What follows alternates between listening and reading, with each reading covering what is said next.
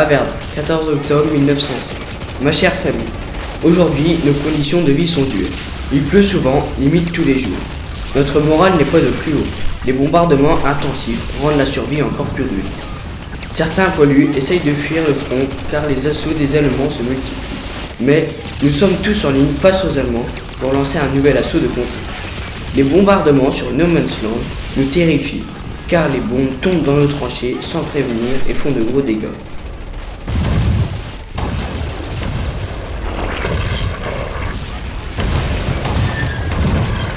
Les Boches ont obtenu de nouvelles armes très dévastatrices, comme le lance-flamme qui nous tue en nous brûlant. C'est une horreur Et le gaz moutarde qui nous tue en nous faisant suffoquer. Mais nous venons de créer des masques à gaz qui nous permettent de respirer et de ne pas succomber lors des attaques au gaz. J'espère la fin de cette boucherie.